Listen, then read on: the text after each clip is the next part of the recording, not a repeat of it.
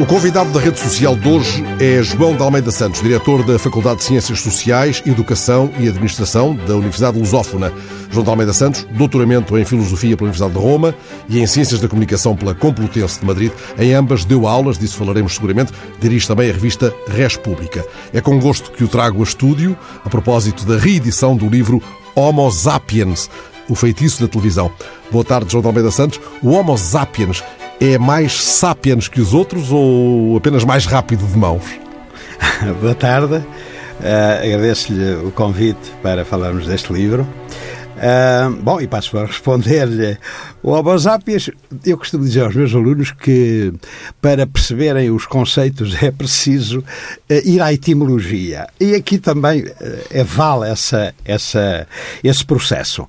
Homo sapiens vem de zapping, mais sapiens. É uma, é uma, é uma fusão, portanto, é um, é um ser híbrido que quer saber tudo muito rapidamente, está sempre a fazer zapping, eh, mas naturalmente que é Homo sapiens, porque, porque é pessoa, é, é, o resultado não é lá muito bom. Mas é um trocadilho feliz, porque nos diz no essencial aquilo ao que vem o livro, no fundo. Vem olhar para esta criatura que está ali a dar cabo dos dedos e da cabeça também. Exata, exatamente.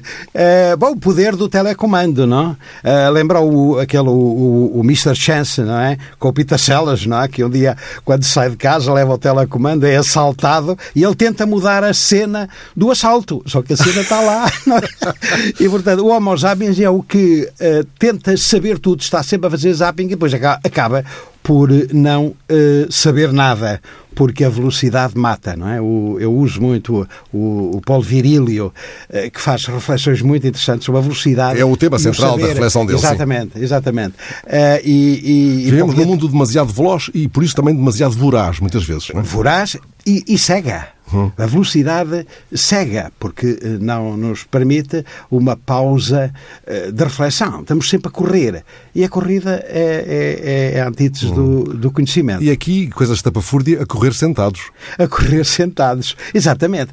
Aliás, uma das características da televisão é, de facto, a velocidade, a velocidade das imagens. Tudo se passa com uma enorme velocidade. Não é? Hum. Neste livro, João Almeida Santos diz, a dado momento, diz em 2000, que é quando o livro é escrito, e agora reatualizado, uh, diz que a televisão já não é entretenimento ou informação, é pura ideologia. Eh, mas é, pergunto-lhe, João de Santos, é a ideologia disfarçada de uma mistura, muitas vezes inclassificável, claro, de entretenimento e informação, ou já nem isso sequer é? Uh, é claro que eu, quando reflito sobre, sobre a, a televisão, eu centro-me muito uh, na questão da informação. E, claro, no, na questão da informação no prime time, isto é, nos, nos telejornais. É essa parte, eu dedico-me muito, uh, digamos, a, a, essa, a essa, esse elemento, não tanto às outras dimensões da televisão, do espetáculo, etc., dos filmes. Uh, não, eu, realmente centro-me centro uh, nisso. E, por, Diz, uh, é ideologia, sim, é mais ideologia. Na, de facto, a televisão, uh, em, no plano da informação, é ideologia. Eu até posso caracterizar-lhe. Uh, tem havido uma corrida muito grande para o tabloidismo. Portanto, as televisões estão cada vez mais a apostar no negativo. Todas elas. Toda, uh, toda a filosofia que presida um telejornal hoje, nós podemos constatar isso uh, todos os dias, é tudo o que é mau. Uh, aquele princípio de good news, no news. mas a verdade é que há, de facto, uma corrida para o negativo. E, portanto, eh, é uma visão do mundo negativa. Se o mundo, aliás, fosse como os telejornais não o apresentam, Era já estávamos todos mortos. Sim, claro. já, já não estávamos cá. Claro. Portanto, é tão negativo.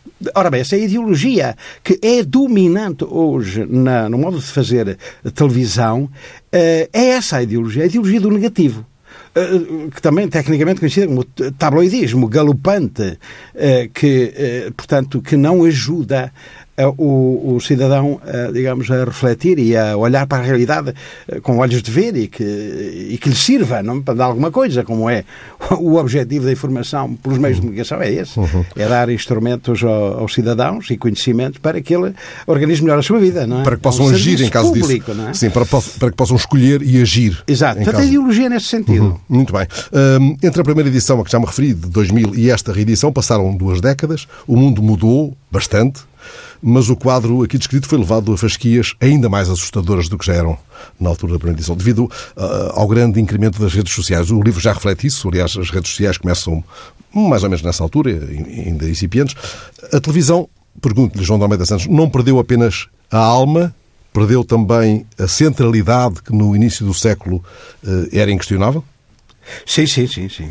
Eu, quando escrevi esse livro, isto, embora eh, falasse também da rede, eh, mas eh, a rede não tinha a força que tem hoje.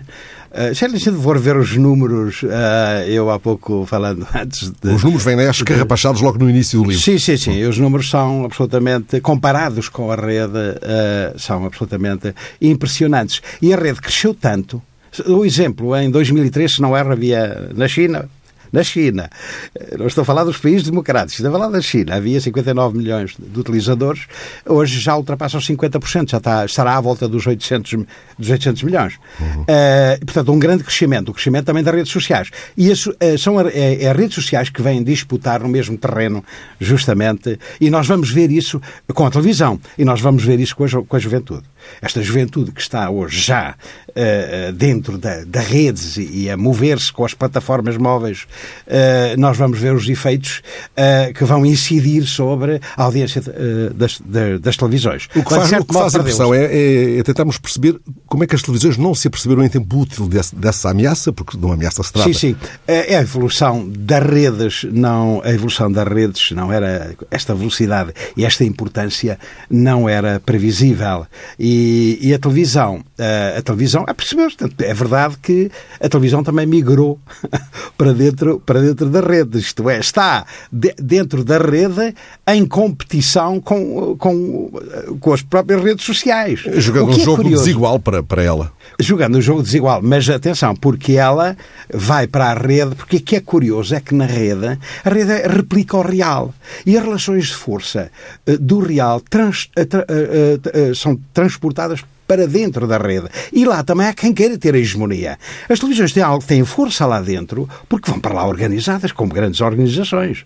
E, portanto, agora, aquilo que é a grande novidade é que eu sozinho, singular, se for genial, se souber uh, usar as redes sociais, eu posso disputar uma grande organização que é uma televisão. Posso fazer uma disputa, uma competição, e uma competição, não digo a ganhadora, mas que esteja ao nível.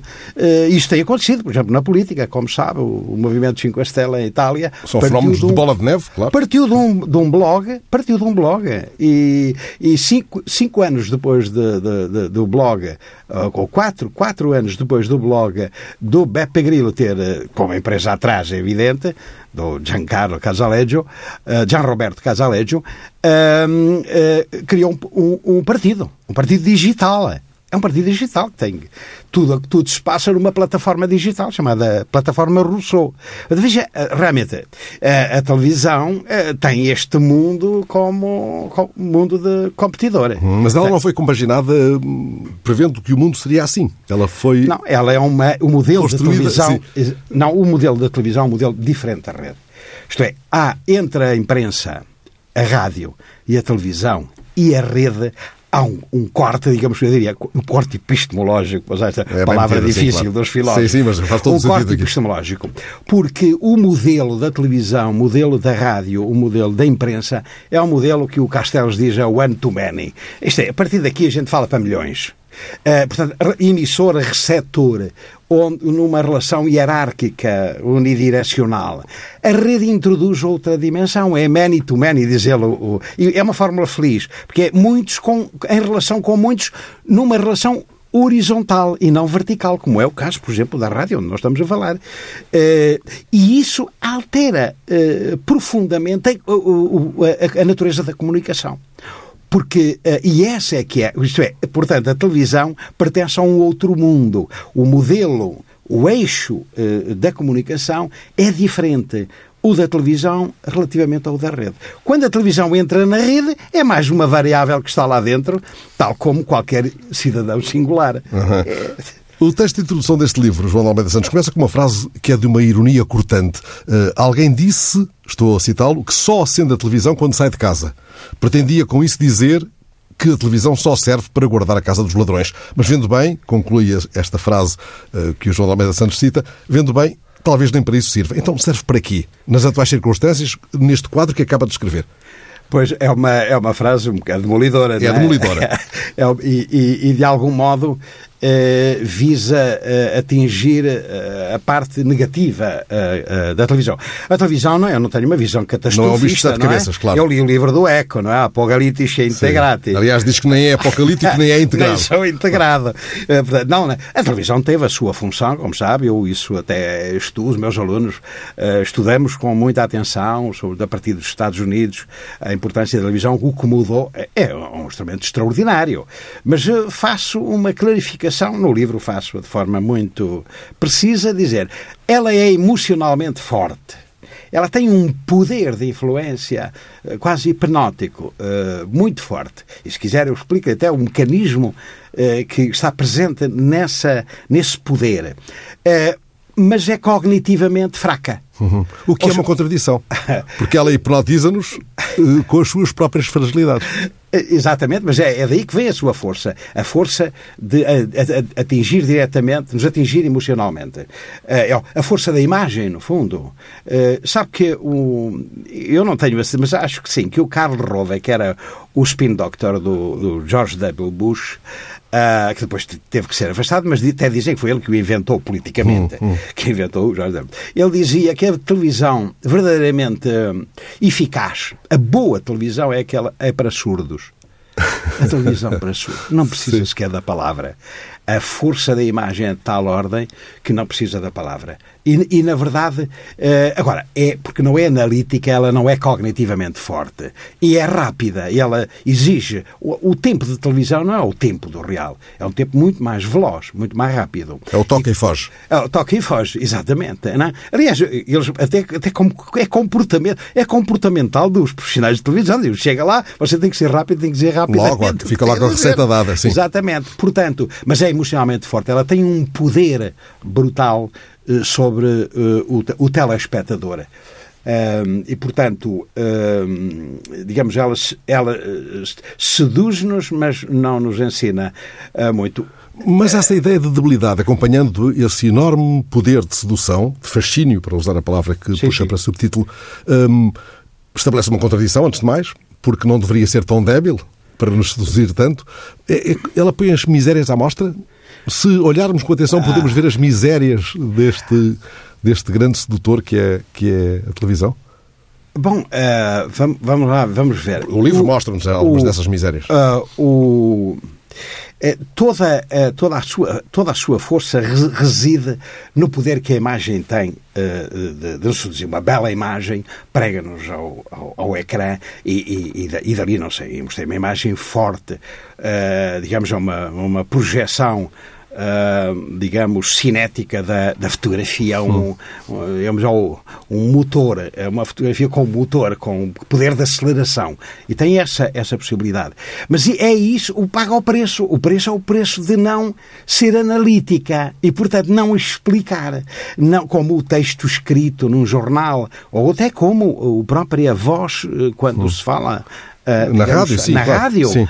Há, uma, uh, há uma profundidade de campo na rádio que a televisão não tem. Que, que a televisão não tem, exatamente. E, portanto, uh, digamos que isso depois é, paga um preço. Isso paga um preço. Porque a televisão para surdos, por exemplo, é aquela que funciona, funciona muito bem com a imagem. Lembra-se do. É uma prótese. É uma prótese. Sim, é uma, é uma prótese. Hum. É, é, é, uma, é uma prótese tecnológica nossa. Nós, com a televisão, uh, aumenta, dilata-nos a, a, visão uh, e mais, até transforma o real, amplia o real, torna-o maior.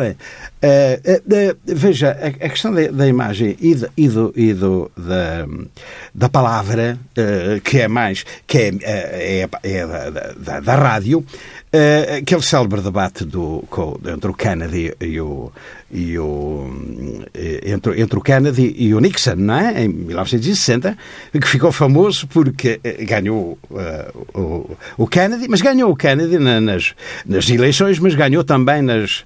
Acho que a Gallup fez, um, fez uma, uma série de, de, sondagem. de, de inquéritos, sondagens e ganhou. Mas ao mesmo tempo foi feita uma experiência desse, desse debate entre ambos. Cortando, Eles, cortando a imagem. Não, não. eh, Na, na rádio eh, fizeram uma sondagem aos, eh, às pessoas que ouviram o debate Sim, na rádio. cortando a imagem, claro. Sim. Eh, pronto, cortando a imagem, exatamente. Mas eh, pronto, na rádio, a rádio Ganharia o Nixon. transmitiu. Sim. E o Nixon ganhou Claro. Uhum. o debate na. O Nixon ganhou o debate na rádio, mas perdeu na televisão, porque não tinha. A maquilhagem não era boa, estava meio adoentado, o outro estava abronzeado, embora fosse mais doente do que o Nixon. Porque era, tinha problema. Mas, portanto, eh, eh, aqui tem dois, duas plataformas eh, muito diferentes. E, e, na verdade, eh, se a gente for ver, eh, bom, ele ganhou provavelmente porque usou argumentos mais analíticos, mais consistentes do que o próprio, do que o próprio Ou os eh, assessores dele foram mais eficazes. do Kennedy. Sim. Ah, mas ele tinha para efeitos, tinha, tinha, o Kennedy tinha assessores só para o audiovisual e, e tinha o media training. Uhum. Claro. media training é para a televisão, não Claro. é? Eh, em que circunstâncias acende o João de Almeida Santos a televisão? A sua televisão lá de casa faz dela uma espécie de lareira com imagens ou ainda vê o mundo, às vezes, através dela? Uh, bom, eu confesso que é, uh, uh, eu acendo-a para ver as aberturas dos telejornais. As Por, por aberturas. profissão, as aberturas. E também não é por sendo que são todas iguais? Canal a canal? Sim, há aqui uma, uma grande coincidência, deve ser devido às centrais de informação. E, portanto, é uma, um círculo, eles veem-se uns aos outros e copiam-se uns aos outros, é aquilo que o- os teóricos chamam f- jornalismo fotocópia. É um nome técnico mesmo, jornalismo fotocópia. Eu abro por razões de caráter profissional. Eu tenho mesmo que saber o que é que os senhores da televisão estão a, a, a vender ao povo, às pessoas. E depois, quando começam os relatórios de polícia, apagam porque de facto, passado pouco tempo, nós temos os relatórios de polícia. Em todos temos os tal negativo. É horrível. E portanto eu apago-a eh, e então vou fazer poesia, vou pintar. Porque agora anda nisso também. Agora anda nisso porque é, é uma espécie de, de coisa militante. Militante e profissional já. Eh, Eu todos os domingos, há anos, já, há- já vão anos, publico um poema aos domingos e neste momento um poema e um quadro da minha autoria, que me ocupa todos os dias depois de jantar. É, é, digamos, o meu espaço livre é ocupado com essa coisa extraordinária da, da poesia. Faz isso num blog. A que Publico podemos aceder blog, publico. eh, escrevendo jo- joaodealmeidasantos.com. .com, sim, eh, vai-se lá, eh, há lá uma secção de poesia, mas também publico nas redes sociais, porque eh, eu tenho bem consciência do poder que tem o Facebook, não é? Mais de 2 mil milhões de pessoas têm o Facebook no mundo e, e, portanto, publico no blog e depois divulgo eh, através do Instagram, através do Messenger e através do Facebook, sobretudo do, do, do Facebook, todos os domingos, logo pela manhã. Depois estou todo domingo a dialogar com os meus leitores, que é uma coisa extraordinária que o digital permite. É que eles comentam imediatamente e eu respondo. O do meu domingo é um diálogo permanente com os leitores dos meus poemas. É, é- é muito bonito eh, e eu, eu sou feliz assim. Sou feliz. Bom, e não detecta nas redes sociais alçapões estranhos eh, como aqueles que vem identificando na, na televisão? Sim, na, o- o- nas redes sociais, as redes sociais duplicam o real. Quer dizer, nós não podemos ler o funcionamento das redes sociais como, como, o- o como olhamos para o funcionamento dos mídia. Ah, os mídia são centros identificados. Uh, digamos, têm códigos éticos que, estão, que são obrigados, que depois não cumprem, mas são obrigados a cumprir. Alguns, as televisões não cumprem, de certeza. Uh, uh, têm os códigos éticos, eh, são centros identificados. As redes sociais eh, são uma duplicação do real. São uma duplicação do real. E não tem há- estatuto editorial, Não há, não é? Não há regra. Não, não, há- não há regras. Há, como sabe, administrativamente, as grandes empresas que controlam podem agir administrativamente, mas não há códigos éticos, ou chamados códigos deontológicos, e, portanto, pede uma autorregulação, que é difícil. Isso significa um crescimento civilizacional extraordinário eh, para nós dizermos é preciso haver autorregulação, que é o que eu faço naquilo que eu publico na rede.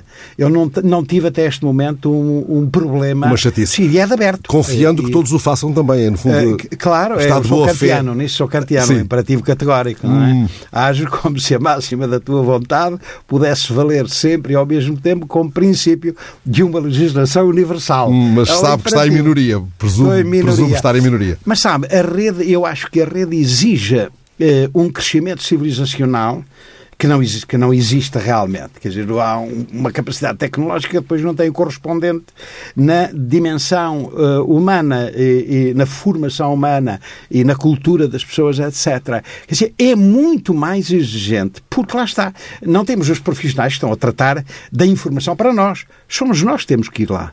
E temos que escolher entre milhões de, de opções. Portanto, a rede. Mas é mais fácil ser enganado. Alguém, é alguém que não está, não está municiado de, claro. de, de, bom crivo. De uma rede crítica é, é, é, enganado. Claro, uh, as fake news funcionam uh, com base nisso.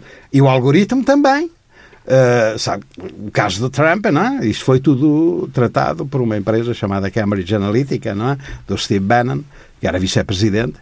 Mas tem coisas tão más como, como tem coisas extraordinárias, como esta, por exemplo, do diálogo poético hoje domingo, é uma coisa extraordinária. É extraordinário, sem dúvida, isso é. Uh, afinal, podíamos passar também para as redes sociais aquilo que, voltando ao livro, o João de Almeida Santos uh, estabelece em relação à televisão. Podemos ver tudo até o que não acontece. Isto é, caramba, é, é, a legenda mais implacável e certeira que se podia escrever em relação às televisões, porque de facto é frequente vermos, por exemplo, um repórter, ou até vários, já que os canais mandam todos repórteres para estes sítios, em direto de um lugar onde nada acontece, duas horas depois de um acidente eh, qualquer, de um qualquer incidente. Os repórteres são enviados com frequência para aquilo que podíamos chamar aqui, se estiver de acordo, a parte de trás do desastre. Exato. Uh... Exato. O, é verdade, porque a Câmara, o exemplo que se costuma dar é uh, uma coisa que não aconteceu, por exemplo, uma manifestação de 10 pessoas, não é? O repórter com o. Que levantam os cartazes leva... quando a televisão, quando a Câmara acende as luzes, não é? Exatamente. Hum. Bom, e portanto, o repórter faz disso uma multidão depende do plano, eh, eh, se ele quiser. E uma multidão de 200 mil pode fazer, ver os buracos e fazer daquilo uma coisa muito fraca. Quer dizer, o poder discricionário de uma câmara, de um cameraman, eh, naturalmente com a lógica da, da produção, da sua, porque ele não é uma pessoa independente, não é? Obedece também a, a uma estratégia, mas faz o que quer com essa. E, portanto, o que não acontece, bom, nós estamos a ver também aquilo que de facto não acontece. Quantas vezes eu digo, mas eh, esta reportagem está a falar de quê? Uhum. Está a falar de uma coisa que não aconteceu. De um não assunto, claro. Que não, aconteceu, não mas uhum. que não aconteceu mesmo. Uhum. E deu lá porque não aconteceu. E, portanto, é um poder discricionário uh, uh, enorme, não é? E perigoso também.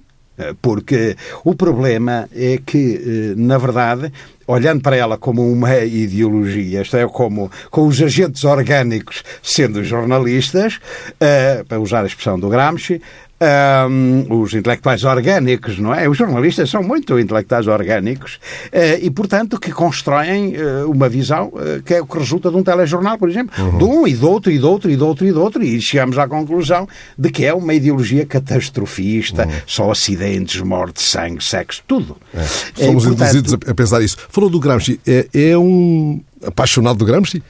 É, eu fui para Ainda é?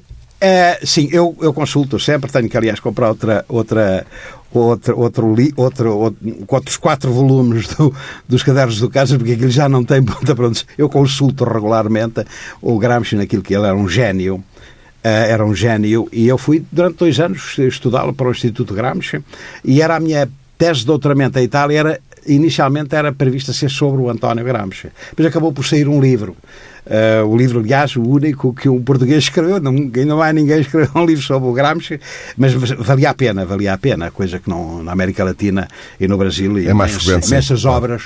Uh, mas tive dois anos a trabalhar sobre ele. É um grande, um grande intelectual, muito seguido uh, e que fez escola Uh, o Eduardo Said, por exemplo, é um gramsciano, o homem do orientalismo, uh, fez uma escola, uh, há, uma, há uma escola dos populistas que se inspira em Gramsci também, uhum, não é? Uhum. a Chantal e o, e o marido dela também eram, reivindicavam-se do, que estão um bocado na origem aqui do Podemos, não é? São os ideólogos. portanto, o Gramsci eu, eu frequento a porque de facto ele é, os Cadernos do Cárcere é uma obra fragmentária, mas absolutamente fascinante. E eu vou lá uh, regularmente. Mas depois mudei de. Ao fim de dois anos publiquei o livro. Também deixei a Universidade de Coimbra, fiquei em Roma Sim. e acabei por mudar. Deu aulas em Roma durante algum tempo? Fui investigador e dei aulas durante o no conjunto entre investigação e aulas foram 10 anos. Hum. Escreveu um romance Via de Portuguese? Via de Portuguese. Sobre a, que, que, se passa no essencial daquela rua estreitinha Via de Portuguese, que, que nos leva a uma igreja onde, Santo António onde, da Portuguesa, onde encontrei o Padre Agostinho, não sei se ainda lá estará. Se não. Eh, também não sei se está, mas sei, sei que, Sim. que ela esteve Frequentou lá. essa igreja também, imagino, e a, parte de é trás da igreja É onde... Há um instituto. Sim. Há um instituto. Uh, O romance passa-se aí. o romance é um fresco sobre uh, essa Roma. Essa Roma de fim de século.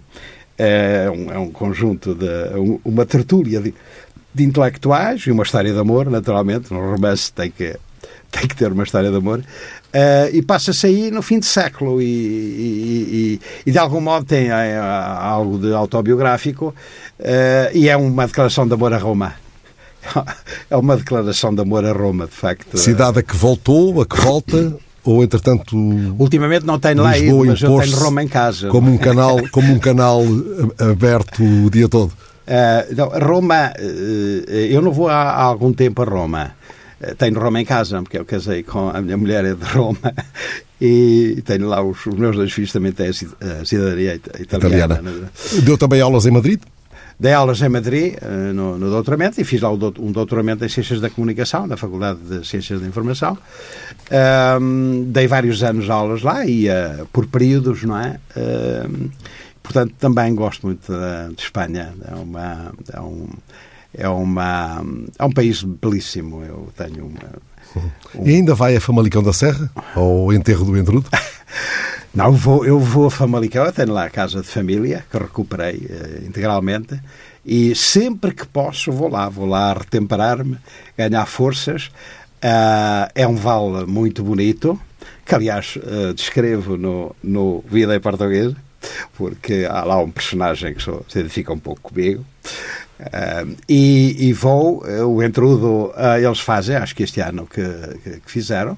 E, Ah, e- e chamam a atenção das aldeias vizinhas. Que... Sim, sim, aquilo foi, se incorporam. foi a seu tempo uma, uma aldeia ah, muito, muito forte. Teve, nos anos 50 tinha 2 mil habitantes. Era, havia lá tudo, de tudo, não é? E mesmo hoje tem. Hoje tem outras 600 eleitores, 500, 600 eleitores. Ah, já é mais pequena, paga o, o preço da, Da interioridade, os tais custos da Os interioridade, tais sim. custos da interioridade. E, mas temos lá tudo, temos, eh, temos um- um- uma belíssima sala de espetáculos, muito bonita, temos bombeiros, temos, falta lá um lar, que eu espero que um dia consigamos fazê-lo. Ah, mas eu vou, vou lá sempre. Andou tanto nos gabinetes do poder, nunca conseguiu o lar para a sua Famalicão Foi a única coisa que não consegui o resto. O resto, temos, o resto temos tudo, o resto Sim. temos lá tudo. Mas tem nostalgia desses tempos em que foi chefe de gabinete de primeiros ministros, eh, ou nem por isso? Eh, Não, eh, foi um período muito importante porque eh, aprendi muito, uma vez que eu estive no centro do, do poder, eh, tive, eh, eh, e sendo um pouco a minha especialidade académica, a teoria política, eh, o facto de exercer eh, essas funções no coração do, do poder, eu tive seis anos como assessor político do Primeiro-Ministro, de- deram-me um conhecimento dos mecanismos da política que, de outro modo, é difícil eh, conhecer, eh, sendo também chamado a, a cooperar na, na produção da política. E nunca fez telefonemas para a televisão? Eu já, Nessa eu altura. já tive. Esta Não, pergunta é tramada. eh, mas eu, nós, eu, eu estive em, em dois Sim. Hum, momentos tutelávamos a televisão. Eu trabalhei como ministro adjunto do Primeiro-Ministro, que tutelava a televisão, e o ministro da Presidência, que tutelava a televisão. E eu era chamado também a dar o meu parecer. Portanto, eu dei pareceres, não vou dizer no Quais? concreto, Sim. podia dizer-lhe. no concreto, mas eu dei pareceres sobre decisões que foram tomadas sobre a televisão. Dos quais não se arrepende enquanto académico, enquanto académico que olha para a televisão com um olhar crítico. Ah, não. Batem falei- certo com o seu ponto de vista. Não, eu, eu não sou um apocalíptico. Não, não eu, a televisão, eh, eu acho que é é importante e foi extremamente importante. Foi extremamente importante na história e é importante. O que agora era importante era corrigir a, a- a orientação que está a ser seguida eh, eh, de excesso de tabloidismo, porque ela tem Hum. E virtudes também de vacuidade e de voyeurismo. Que de ela é voyeurismo, vezes. de autoelogio, de exibicionismo. Eh, eh, Digamos, a, a televisão está como é, um- é uma espécie de, de, de elevador eh, de, de elites, não é? De elevador social. Fabrica famosos. Agora diz fabrica famosos. Os, os famosos. Os São famosos. famosos porque são famosos, Uhum. porque, são, porque são conhecidos, porque são, chegam à tribuna televisiva. Uhum. Isso precisa ser corrigido. Ah, Neste livro, a dado momento, fala também da televisão que se interpõe nas conversas à mesa. Sabe, fiquei a pensar nisso e, e dei comigo a, a admitir que já foi mais verdade isso do que agora, porque agora, muitas vezes, os comensais nem conversam nem veem a televisão no restaurante. Ficam à mesa ocupados com os, os seus iPhones. É verdade. E até se dá o seguinte. Eu próprio já... Eu próprio, sabe? Dá-se o seguinte. Ter a televisão acesa, mas está-se a olhar é para a plataforma que se tem na mão.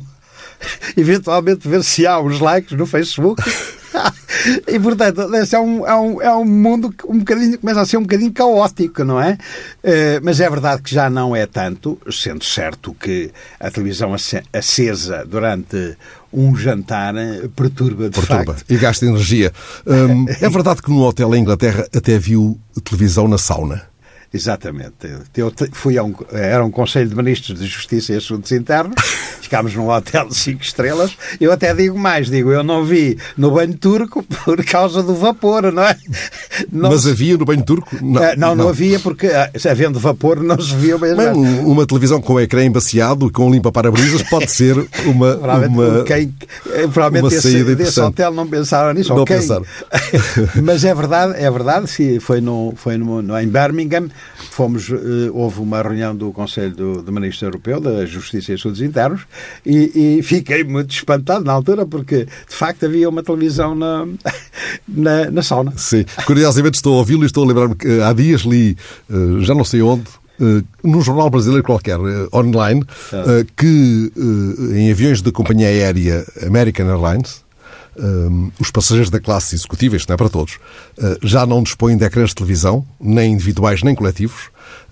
Agora, eles entregam um tablet onde fazem o seu próprio programa e podem instalar-se com o dispositivo da forma que acharem melhor, encostados, por exemplo. Uh, gostava de uma viagem dessas?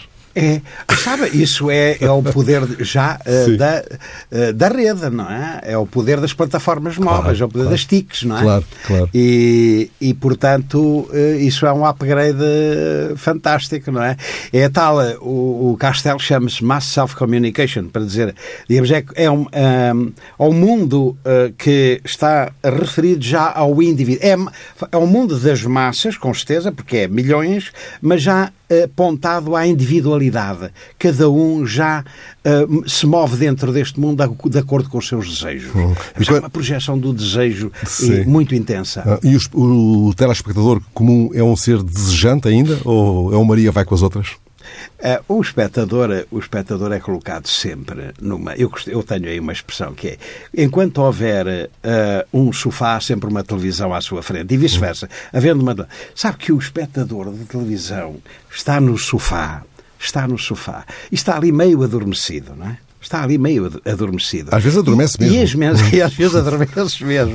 Mas este meio adormecido quer dizer que ele, todos os seus filtros, todas as suas redes críticas uh, uh, vão desaparecendo ou vão se atenuando e ela entra com muito mais eficácia, no, uhum. digamos, no nosso subconsciente. Sussurra-nos, um ela sussurra-nos. Um né? dos poderes, um dos poderes grandes da televisão é justamente essa, porque cria indolência, que é, cria, cria essa, uma posição posição de, de, de não defesa, não rede crítica, etc., meios adormecidos, e as mensagens continuam a ser emitidas uhum. e a ser recebidas, só que sem uma rede crítica. E isto vai a favor da televisão, do poder dela, uhum. do poder dela. Claro. É, é, portanto, esta é, é uma relação, digamos, estrutural. Digamos, a televisão existe para o sofá, não existe para a mesa. Está Se quiser ver a diferença entre o computador e a televisão, é que a televisão está para o sofá como o computador está para a mesa. Uhum. Mas a posição da mesa é uma posição muito mais ativa. Mais vigilante. Mais vigilante, Sim. exatamente. Muito Ali no sofá estamos mais desarmados. No sofá estamos é. completamente desarmados. É. Relaxados. muito desarmados. É. Relaxamos. Relaxados. Relaxamos muito. E faz parte da natureza da hum. televisão essa, essa posição física. Sim, no sofá, diante da televisão, ocorre-lhe pensar no seu Zézer, o rio da sua infância? A televisão perturba isso, porque eu tenho que recorrer a outra televisão, a, a, aquela interior, a, ver as imagens a correr na minha memória. E aí sim o Zézer aparece. Agora aparece muitas vezes porque há um amigo meu que está sempre a pôr o Zézer no Facebook e que está lá e eu vejo muitas vezes agora com mais, mas através de imagens que me vêm não pela televisão, mas pela pela rede, pelas redes, concretamente pelo Facebook. Gostei muito de ter aqui João Almeida Santos, autor do livro Homo Sapiens, o feitiço da televisão. Conversas como esta, olhos nos olhos, eh, alargam e enriquecem a nossa rede social.